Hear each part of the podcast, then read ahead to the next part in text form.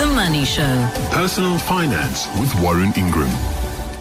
Warren Ingram, who is a director at Galileo Capital, he's a personal financial advisor. The world is crazy. The world, I mean, I always think, you know, people talk about the VUCA world, and I get very cross when people talk about the VUCA world. They say it's, oh, it's volatile, it's uncertain, it's, it, it's complex, it's ambiguous. Um, and you go, well, yeah, it was in the Cuban Missile Crisis. It was uh, when the Berlin Wall went up. It was when the Sudetenland got invaded. It, it was 10 years ago. It will get more complex into the future. Of course, it's complex. That's what makes it interesting. Um, um so, you know, and then people start panicking about investment decisions. So, as we go into 2021, we put 2020 behind us and I dread looking forward to 2021 because I was looking forward to 2020. We get new US president. We've got vaccines for, for COVID 19. We've got South Africa hopefully on an economic turnaround path, if but maybe. Lots of fractious politics and noise. What do we do? How do we brace ourselves from a money perspective for the year ahead? It's. Uh, I mean, I love your your derision of the VUCA comments because uh, um, uh, it, it, always reminds me of these sort of you know skits of the you know of, of some guy deciding he's going to be a motivational speaker, and that's the first thing he always puts up on his slide is you know the, the VUCA thing, and and I think, uh, I, I, mean, I'm, I'm, I'm very grateful sometimes that the world is volatile and uncertain because if it wasn't, I, I, don't, I don't know that you and I would have a job. You know, what would we be talking about if everything was stable and predictable all the time? You know, we, we, would be saying it was the same as yesterday and it'll be the same tomorrow. Uh, so, so, so I don't mind the volatility too much, but, uh, but sometimes a bit less. I, I think my first comment is we, we probably need to uh, just reset our, our big decisions uh, w- when we're talking about investments. In other words, how much have you got in um, in the big asset classes? How much have you got in cash? How much have you got in bonds, you know, property, uh, shares, and then specifically, how much have you got in South Africa and how much have you got overseas?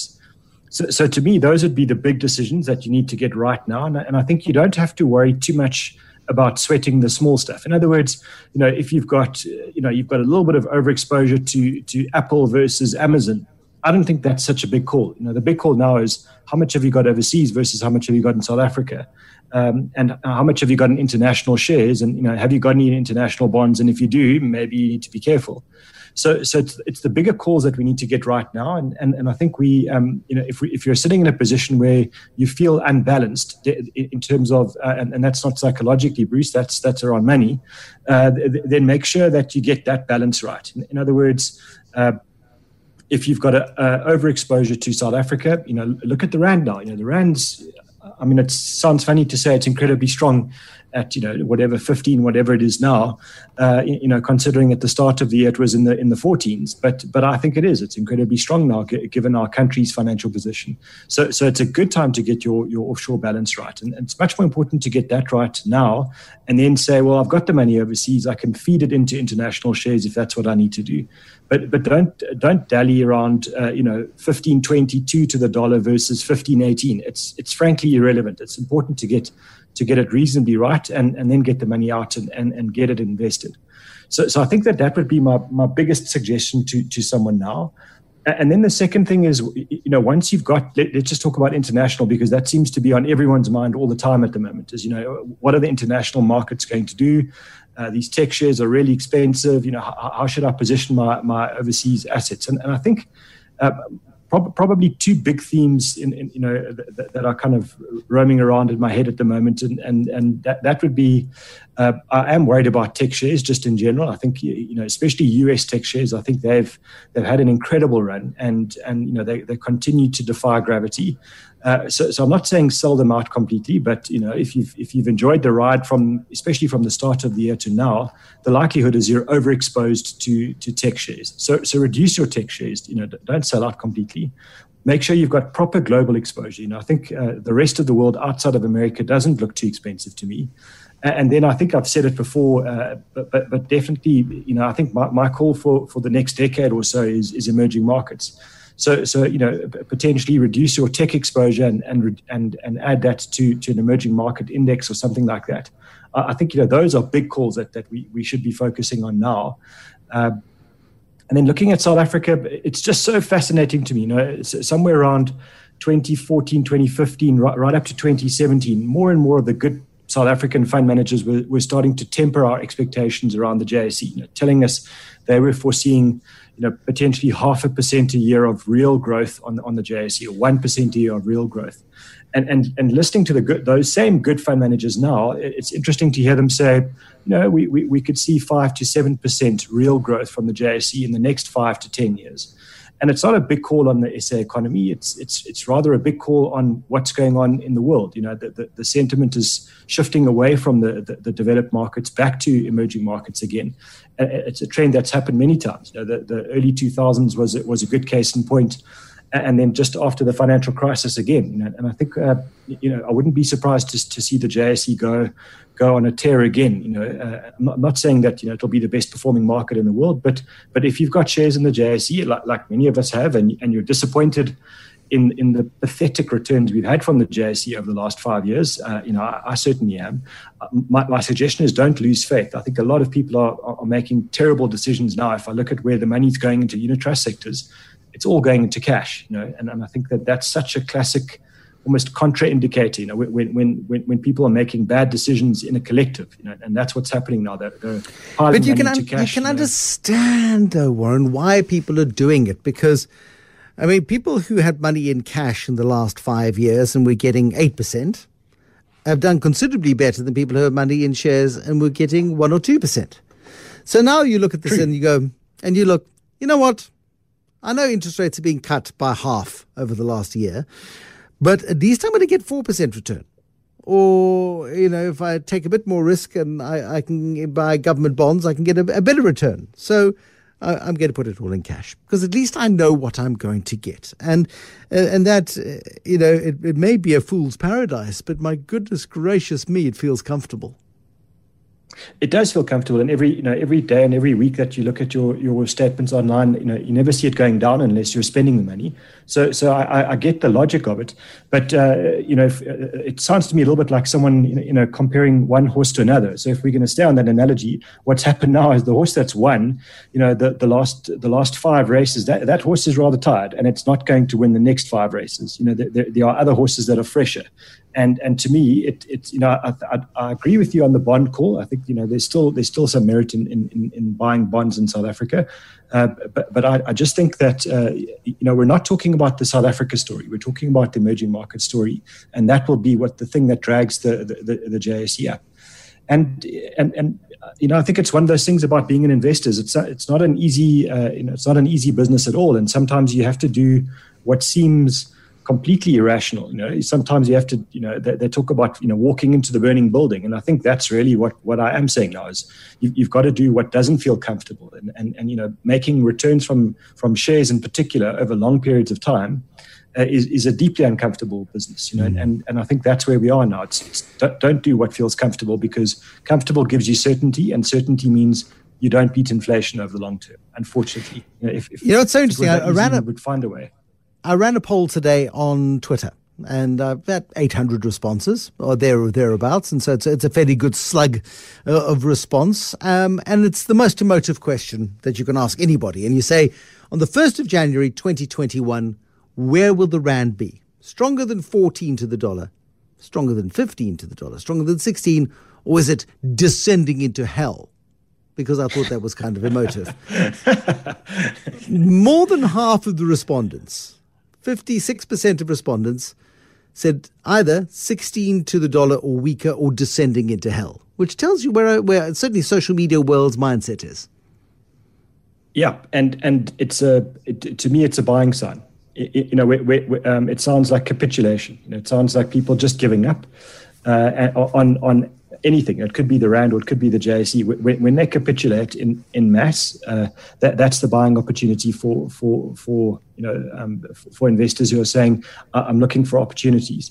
And I think at you know at current levels, the rand the rand is really good to, to convert into dollars. You know, I, I, I don't want to shy away from that.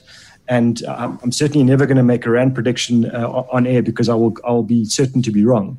But, and, uh, and I will remember and I will rub your face and, you will, yeah. it. Yes, you, you definitely will remember. That's true. So, so, and I won't, and then and then I'll have to just go with what you say.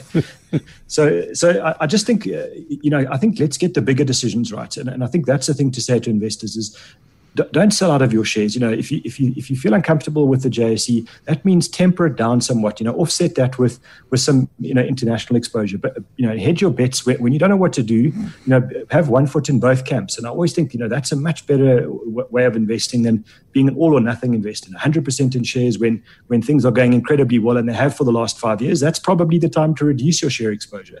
This is the opposite situation it's the time to increase your share exposure, but not to 100% again. It's not that's not what I'm saying. But but I think get the balance right and be balanced, and and you know don't have a lot of expectations for 2021. Just be muted and, and tempered in what's what's going on both sides. You know, optimistic or pessimistic. Uh, it's it, you know those kinds of emotions are terrible for for long term investment success. It leads very nicely into the question from JJ, which I don't know if you've seen. So let me just give you a little heads up on it so you've got a moment to think about it because you know I like to play fair. Um, what are the steps to financial freedom? A nice, short, sweet, clear question. I think you've addressed it um, in your books. But from a radio perspective, and maybe JJ, what you can go and do is buy how to become your own financial advisor, become your own financial advisor, or um, I, I, prefer the, to, to, read the first, the second one first, which was um, how to make your first million, because that takes you on a path to financial freedom. But uh, we're going to get a little tester, a little taster uh, from Warren in just a second. JJ's question this evening: What are the steps to financial freedom? The Money Show. Personal finance with Warren Ingram. It's actually a huge question. I don't know if we've got enough time for it, but do your best, Warren Ingram. What are the steps, asks JJ, to financial freedom? I think there there are three steps to to financial freedom. So the first step would be uh, to, to get yourself debt free as as fast and as soon as possible. Uh, and, and when and you say debt free, I mean again, this question this is thrown around a lot. When you say debt free, um, get rid of mortgage, credit card, car debt, um, debt to family, all debt, get rid of it all before you start investing. Yeah, I don't I, think that's what you mean. And, and I think that if there's an order to it, then I think get rid of what, what I would call the bad debt first. And bad debt to me are the, are the debts that attract very high interest rates. So things like credit cards, personal loans, overdrafts, store card debt, etc. Because generally those are debts that you incur to buy buy things that just lose value immediately. Uh, and so, so those are the ones that I would focus on first. And then, you, you know, you can take a bit more time on the mortgage. I, I prefer to be debt free completely uh, b- before I'd start investing, but but some people, you know, find that boring. So, so then I'd say make sure you're overpaying on the mortgage, and then you can start investing. But but but generally, that would be the first step. Is you know, get get rid of the bad debts, no question. You know, you can't you can't start investing if you owe banks, you know, um, on credit cards and personal loans and and then make sure you're overpaying on the mortgage at least, or or, or get to the point where your mortgage is completely paid off. The, the second step is you need an emergency fund, and and that's a you know money that you you have in your money market accounts linked to your banking profile. You know something that's easily accessible, uh, th- that is there literally for the unforeseen. You know, I think COVID's taught us that the unforeseen can happen to anyone, anywhere, at any time. Yeah, but what, what we've I, learned now is it's a once in a hundred year thing, so we don't need it anymore. I mean, I just uh, as COVID hit, Warren. All of the conversations we've had about emergency funds were ringing so loud in my ear because sometimes you can be a bit a bit whingy about the emergency fund. You can be a little bit insistent what? on the emergency fund. You can be. And then suddenly you were right. Uh, uh, but suddenly you were right. You know, because it's like you know, yeah, it's boring. You know, put it into a cash account, and that's a, you know, it's a big lump of money you're asking us to to keep separate from everything else. But I have yeah. to say that you were completely right and remain correct and completely right. And people are going to rebuild those emergency funds because I bet you a whole lot of emergency funds have been plundered. Uh, I'm so glad that these are recorded and I can, I can keep this for posterity. To, to you were right on this one thing. Saying, yes. Warren was right. Bruce Bruce Whitfield said Warren was right. Thank you, thank you. I'll keep that. So so three to six months worth of your expenses in an emergency fund, uh, and and you know it's it's not a, it's basically an insurance policy that you're you're funding yourself. That that's really what you should view that as. Uh, and then the last step is is the big question, you know, and that's to, to make sure that you start to build assets so that one day when you don't want to work anymore, those assets can generate uh, an income that will cover your expenses.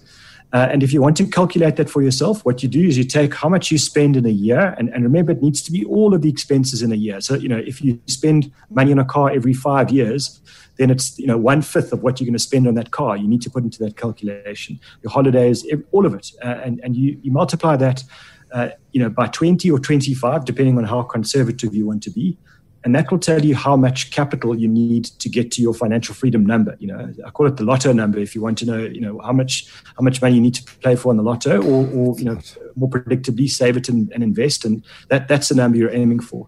So, so it is a huge question, but but if you want three simple steps, you know, get get debt free, get the emergency fund, three to six months of expenses, and then get get building the uh, the assets that will will be able to provide you an income one day and and I don't think you need to be really fancy on the assets. You know, I think it's you know basically if you go 60 to, to 70% in shares with the balance in cash, bonds, and property companies, uh, you know, and I'm, I'm, talking about local and global then, uh, you know, that's that's what you do in a, in a portfolio like that. You know, very simple, very predictable, uh, you know, yes, volatile. I'm not, I'm not saying that, but but certainly over time, you know, that will give you the, the income that you need to to cover your expenses and give you the inflation protection that that you definitely need. The one thing that a lot of people forget. Let's get your word, your phrase of the week. And this week, it's a good one because people, I think, are very confused over this term. What's an endowment? So it's it's it's something that gets sold quite a lot, you know, and and so, so just very quickly, it is it is an insurance product. So so when you when you invest in an endowment. Uh, actually, what you're doing is in investing in, in something that's that, that's covered by by an insurance license, and and so you're putting money into that, uh, and and it does a few things. The first thing it does is it gives you an element of of a tax shelter because endowments have a different uh, income tax rate and a capital gains tax rate to to individuals. So if you're somebody who pays a lot of income tax, you know, and and that and, and a lot of income tax to me means over the 30% uh, income tax rate, then an endowment does become quite attractive because if you put money in there, the endowment will pay tax every year on, on the income. You won't, the endowment will. Uh, and it will pay capital gains tax also at a lower rate than those that pay very high rates of tax. Uh, but after a period of five years or longer, but, but it must be five years minimum, if you decide to take your money out of the endowment, that, that money will be tax free in your hands because the endowment has been paying tax every year that, that it's been going. So, so it's you know it often gets missold by by agents, um, you know, where, where, they say this is a tax-free investment. That's not true. I mean, it does pay it does pay tax all the time. Uh, so it's certainly not as if uh, you know it's it's it competes with a tax-free savings account. But, but what does bother me is a lot of the time these endowments are sold to investors as an education policy, for example. You know, you know set aside an education policy for your child um, and, and put it in an endowment. The issue with that is if you are a low, you know, low income taxpayer, let's say your tax rate is only 25%, you're actually putting your money into a product which is going to be taxed at a higher rate than you would be taxed. So, so then it becomes a lousy place to, to, to invest for, you know, for your kids' education. So, so I think it's very attractive for things like family trusts. It's very attractive for investment companies and very attractive for very high uh, you know, income taxpayers. Um, and, but you need to know that the, the five-year term is really important there. Um, the, the, last point I think you know is that they are um, they are offered by although it's an insurance product they're also offered by a lot of unit trust companies who've applied for an investment license related to these insurance products. So it's not like you suddenly you know you go to a unit trust company and they're going to sell you a life policy um, you know on, on your on your death or something like that. They're going to sell you a pure investment policy which is covered under this this this life assurance regulations. So those would be my preferred entry points to, to be very honest. If I'm going to buy an endowment for for a trust or a very high high income tax person, I wouldn't generally go to the insurance okay. companies just because they're really expensive. We must leave it there. Thank you, Warren Ingram. Warren Ingram is a personal financial advisor and executive director at Galileo Capital.